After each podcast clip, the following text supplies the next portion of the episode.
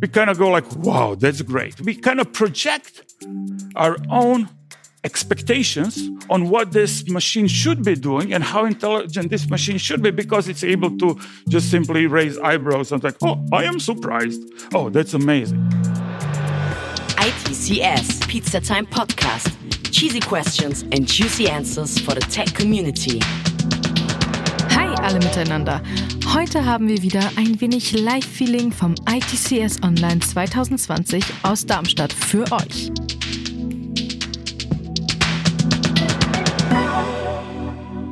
In seiner englischsprachigen Keynote erklärt uns Professor Dr. Danko Nikolic anhand sehr einfach zu verstehender Konzepte, was die Unterschiede zwischen KI und menschlicher Intelligenz sind. Was sind die Kosten für KI-Systeme? Was gibt es für verschiedene Modelle? Und wo sind die Limits der KI? Also dann, viel Spaß! To answer all these questions, I will discuss today seven limitations, seven factors that limit us in developing really smart, intelligent robots or artificial intelligence. So let's start with the problem number one. We do not know how the brain works today. So I have spent myself about two decades in neuroscience and in cognitive science studying how the brain works, and I can tell you, we really do not know how the brain works. Yes, we know a lots of things about brain, we know lots of details, but this really important thing, the key thing that makes the brain so smart, so intelligent, so cognitively capable and conscious and, and so on, we haven't figured that out yet. We are just not there. And that's really important because we don't get help for AI. If we don't understand how the brain works, it's really hard to get AI going. And the other way around, of course. So, the second problem is the problem of scaling. So, all the theories we have in the brain research. And all the solutions that we have today in artificial intelligence, they both have the scaling problem. They don't scale well. And when I'm talking about scaling here, I mean scaling in intelligence, not scaling in a number of users served and so on, but scaling in intelligence. So compare this. We, we, we humans have our excellent civilization, scientific achievements, arts achievements, and so on. Apes do not have that. And yet, our brain is not that much bigger than their brain. It's only about three or four times bigger. Our human brain than a chimpanzee brain. It's not a big difference, right? Especially if you count in the factor that our bodies are bigger and the brains have to be bigger just because the bodies are bigger. So elephant, for example, has a much bigger brain than humans. It's not much smarter, but because of the body size. So our human brains are a little bit bigger than what our body requires. And that factor is maybe factor two not even four, but a factor two. We just get our entire civilization with twice as big brain. Now, when we compare that to our technology for artificial intelligence, we don't see such scaling. So here's one example. You have these various solutions to, for this AI problem of recognizing handwritten digits. And on the right, you see a graph where you have intelligence of various solutions defined as performance, as percent correct. And on the, on the y-axis, you see the amount of resources that are needed, like the size of the model. Here I plotted number of units in a deep learning model, but it could be something else, number of synaptic weights and so on. But what you see immediately is that small increase in performance requires a huge increase in the number of resources. Very small models will do quite well, and then to improve this performance, you need to like put 10 times more, 100 times more, 1,000 times more resources. This here is another one plot that recently published by Microsoft, I think, because they proudly announced to the world that they have built the biggest model ever that has some 15 billion parameters, and it, this is for the purpose of NLP. And you see again this exponential function over time of the size of models that we are increasing. The intelligence of these models is not increasing particularly much. It's not getting any close to human intelligence. And yet, the amount of resources needed just explodes. And that's the reason why we had to wait so long from the invention of deep learning, which happened somewhere in 80s like a long ago, 40 years ago, and to have something usable now. The very reason for that is that we simply did not have computational power for all this amazing, huge demand on resources. And it's not only computational power, it's the number of training samples and amount of memory and so on and so on. And that's our key problem for the technology of today.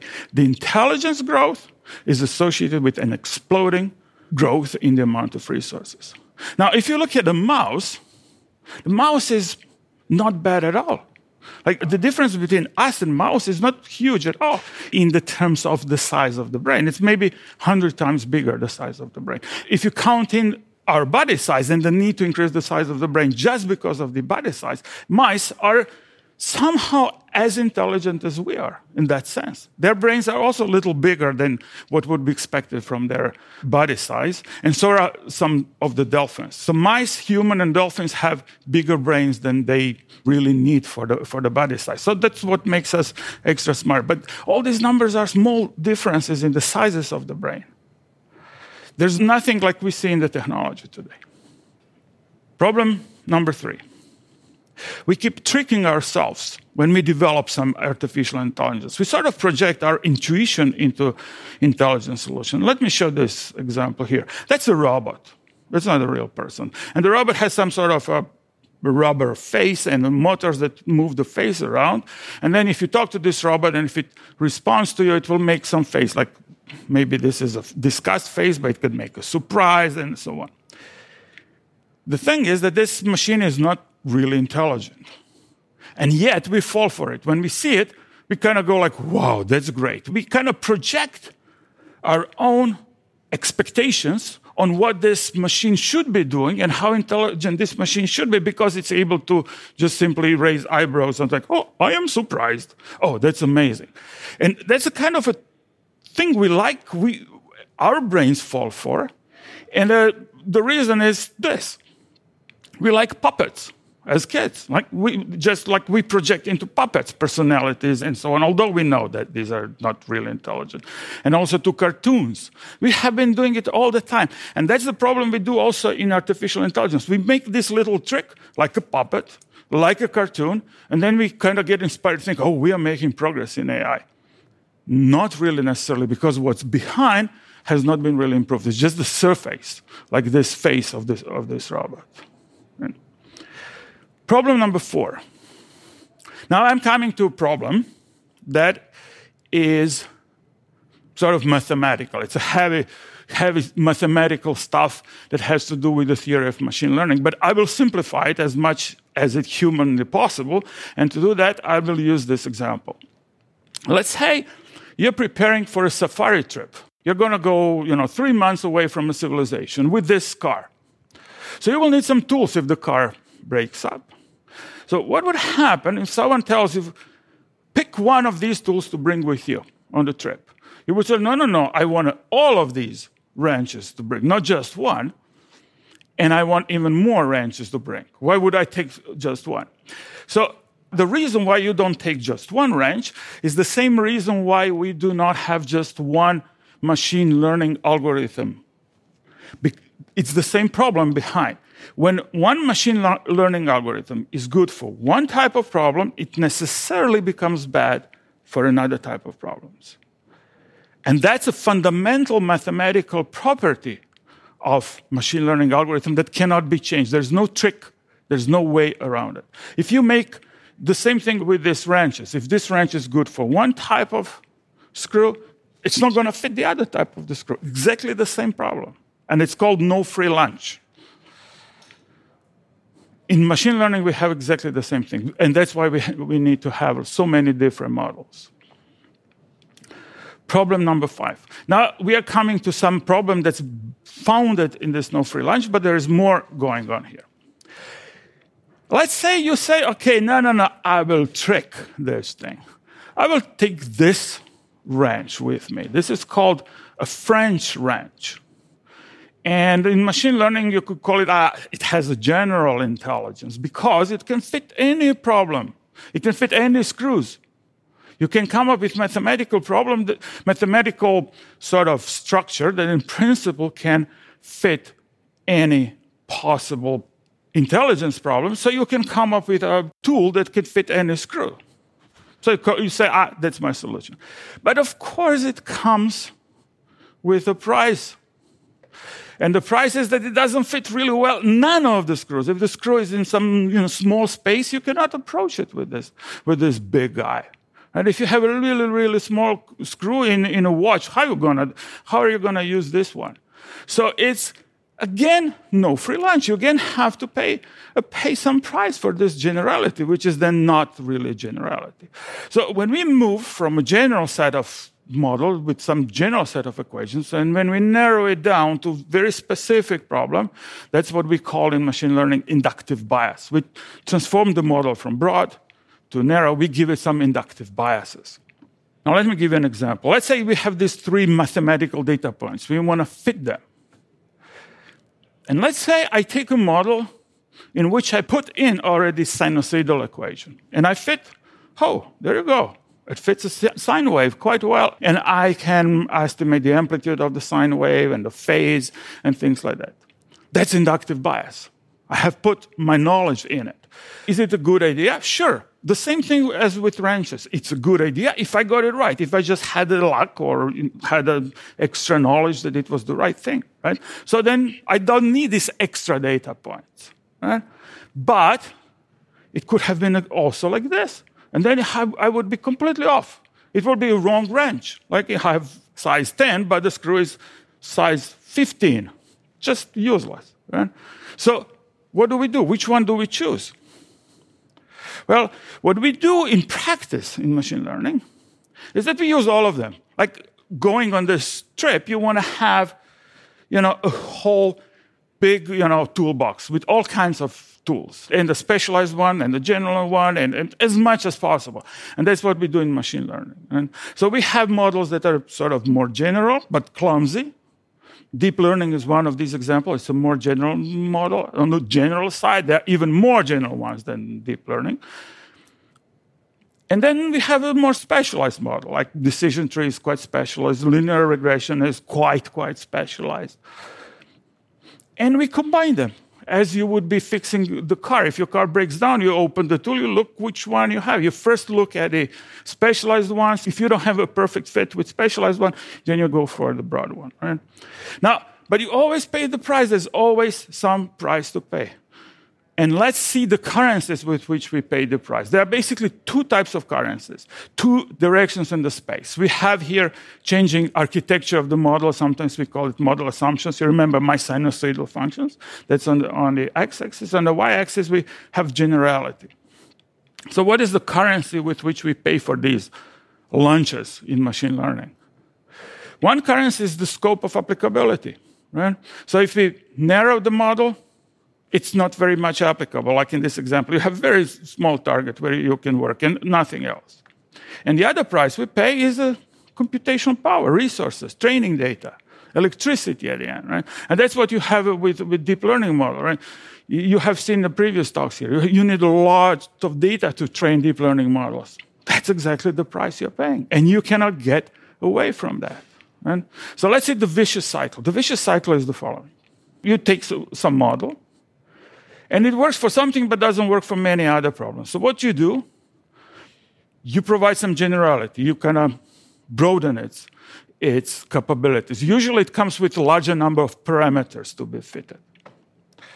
What happens then? You cannot get enough data soon enough or computational power. As, as, we have seen, it's exponential growth in demands. Then you have, oh, okay, it's not going to work. It's too hard. It's too heavy, too big. So what you do, you provide more specificity.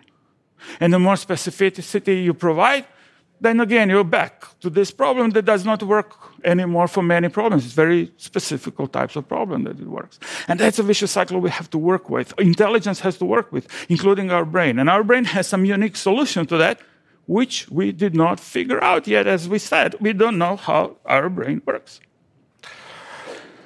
Problem number six we do not have a general theory of intelligence.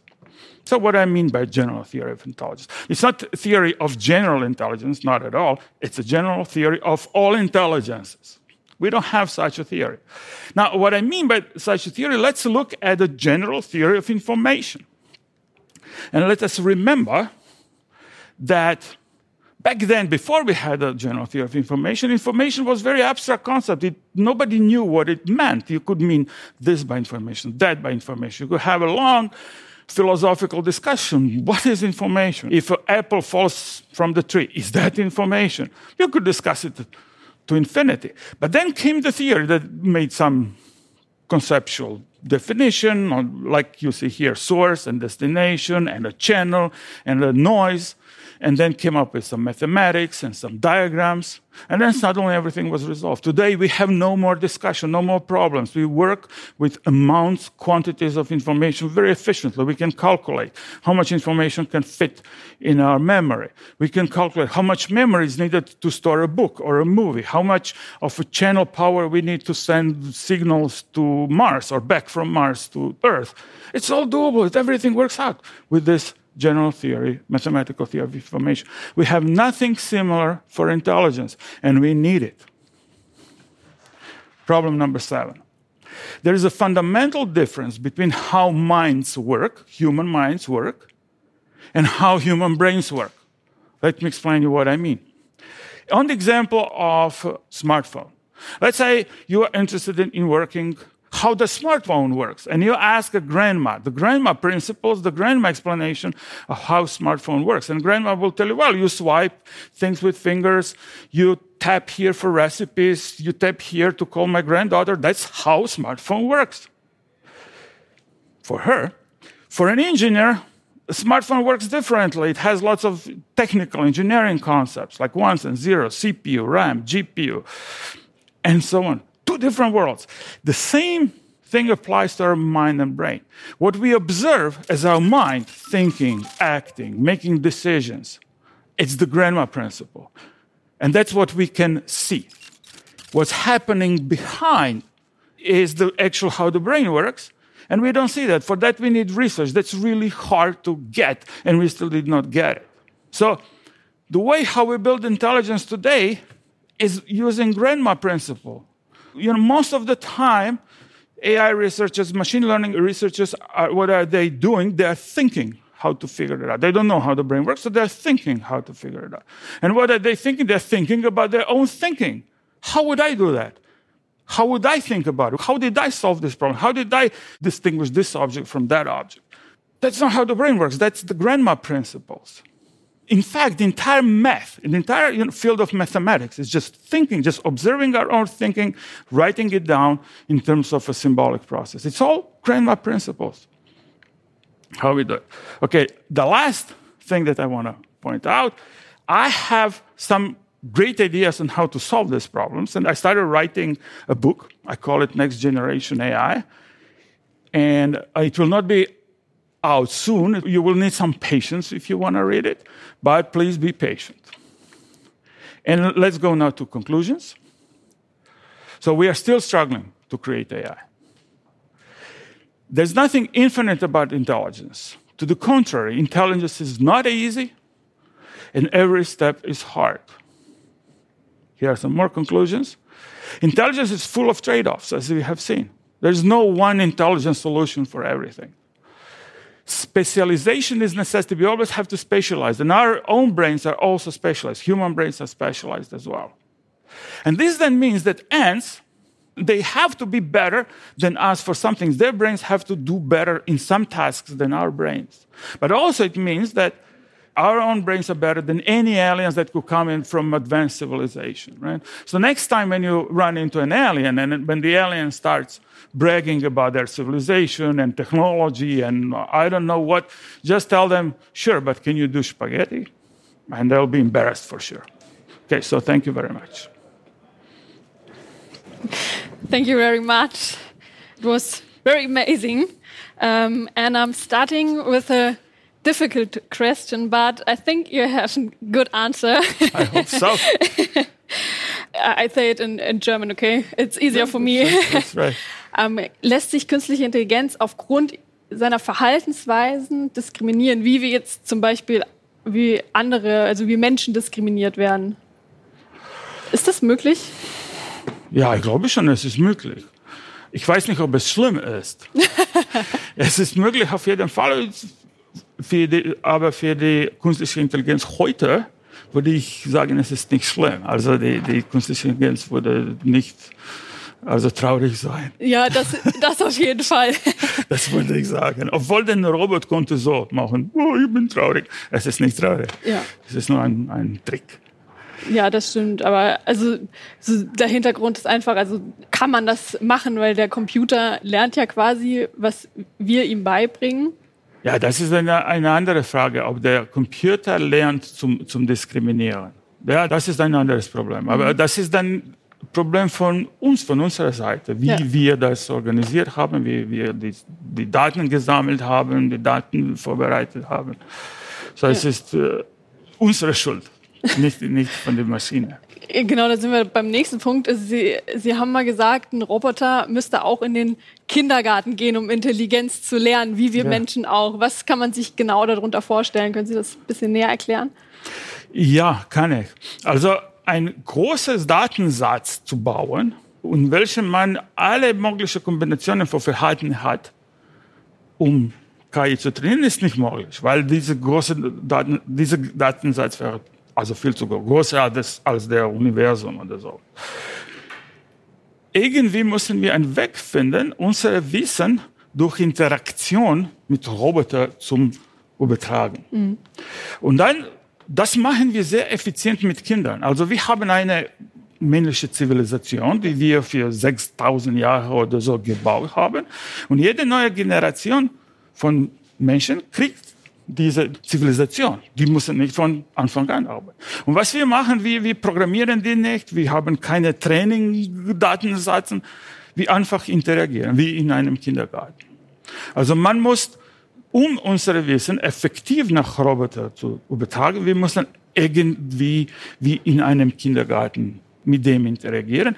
Natürlich gleichzeitig muss man den KI-Technologie besser haben, wie das menschliche Kindgehirn, die funktioniert ähnlich wie menschliche Gehirn, so dass die so schnell mit kleinem Zahl von, von Interaktionen schnell lernen können. Aber sehr, sehr ja, spannender ist, Vergleich, ja. Ja, das ist, das ist, das ist die Idee. Ja, schön. Dann vielen, vielen Dank für Ihre Sehr Zeit. Gut. Ja, und ich bedanke mich auch.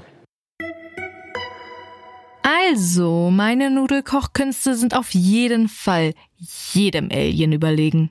Wie fandet ihr die Keynote? Schreibt uns doch auf Social Media. Die Links sind in den Show Notes. Und wenn ihr mehr wollt, vergesst auf keinen Fall, ein Abo auf eurer Lieblingsplattform dazulassen und ihr könnt uns natürlich auch gerne auf Apple Podcasts bewerten. Wir bringen jeden Sonntag neue Episoden und freuen uns schon auf nächste Woche. Bis zum nächsten Mal. Ciao. ITCS, Pizza Time Podcast.